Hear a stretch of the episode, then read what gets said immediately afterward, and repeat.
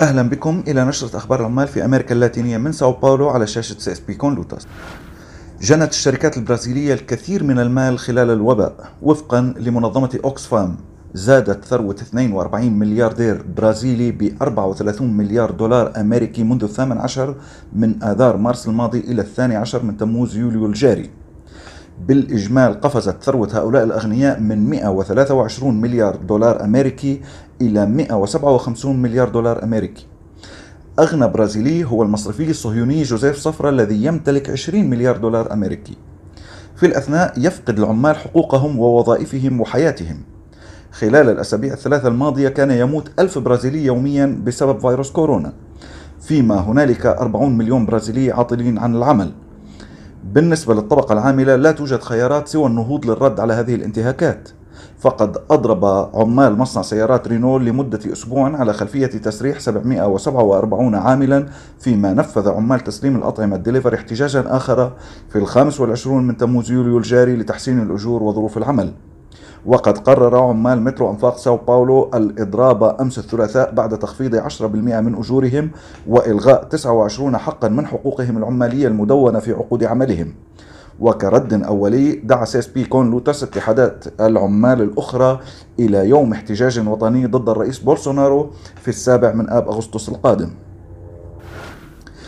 يستخدم تجار المخدرات الطرق والرموز الإسرائيلية لفرض الإرهاب في مدينة ريو دي جانيرو.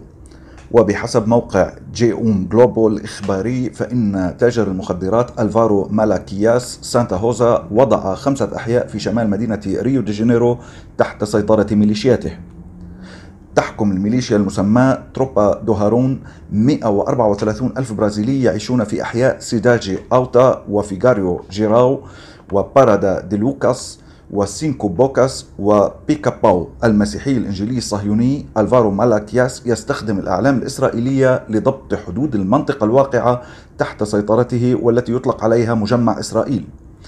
بالإضافة لتجارة المخدرات ومضايقة واختطاف السكان المحليين لا تسمح الميليشيات للسكان المحليين بحضور القداس المسيحي الكاثوليكي أو ممارسة طقوس الديانات الأفريقية.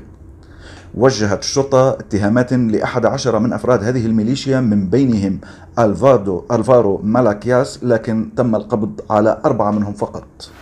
دمر تفشي فيروس كورونا المدن الرئيسية في بوليفيا. أصيب 60 ألف شخص بالفيروس وتوفي 2600 في الدولة الأمريكية الجنوبية التي يبلغ عدد سكانها 11 مليون نسمة. انهارت خدمات المستشفيات وخدمات دفن الموتى.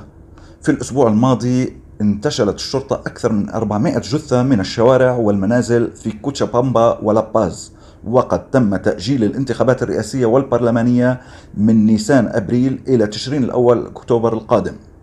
في الأثناء ما تزال الرئيسة المؤقتة غير الشرعية جنيني أنييس في السلطة على الرغم من حقيقة أنه لن يصوت لها أحد. استولى المكسيكيون على مصنع شيموك كومباني لصناعة سيانيد الصوديوم في منطقة كوماركا لاغونيرا بالقرب من الحدود مع الولايات المتحدة الأمريكية. تستخدم شركة شيمو منتجات سامة في تصنيع سيانيد الصوديوم التي تسمم مياه الأراضي المجتمعية المعروفة باسم إيهيديوس أوف بويبلو نويفو وإل سيتي ولا أورورا ولاس أمريكاس على مدار السنوات الثلاثة الماضية. يعمل الناس هناك على إغلاق الشركة لتوفير المياه وإنقاذ الأراضي. التضامن من أجل فلسطين أثير في حدثين. في السادس والعشرون من تموز يوليو الجاري جمعت فعالية المقاومة ضد العنصرية والعسكرة والفصل العنصري في الجنوب العالمي النشطاء ديبورا سيلفا وجيزيلي مارتينز وباتريسيا أوليفيرا وثريا مصلح وغلاوسيا مارينيو لنقاش قضية المقاومة الشعبية والفصل العنصري في البرازيل وفلسطين. وفي السابع والعشرون من, من الشهر نفسه عقد برلمانيون من 12 دولة في أمريكا اللاتينية اجتماعا مباشرا على الإنترنت للفرع الإقليمي لرابطة برلمانيون لأجل القدس. تحدث في الاجتماع رئيس الرابطة الدكتور حميد الأحمر والمدير العام الدكتور مكرم البلوي ومدير المنتدى اللاتيني الفلسطيني الدكتور أحمد ماضي وأدار النقاش الإعلامي أمجد أبو سيدو في الاجتماع الذي يهدف إلى بناء التضامن مع, مع فلسطين ضد صفقة القرن وتفشي جائحة كورونا. هذا كل شيء. شكرا لاهتمامكم. يمكنكم دائما مراسلتنا والتواصل معنا على العناوين الظاهرة على الشاشة.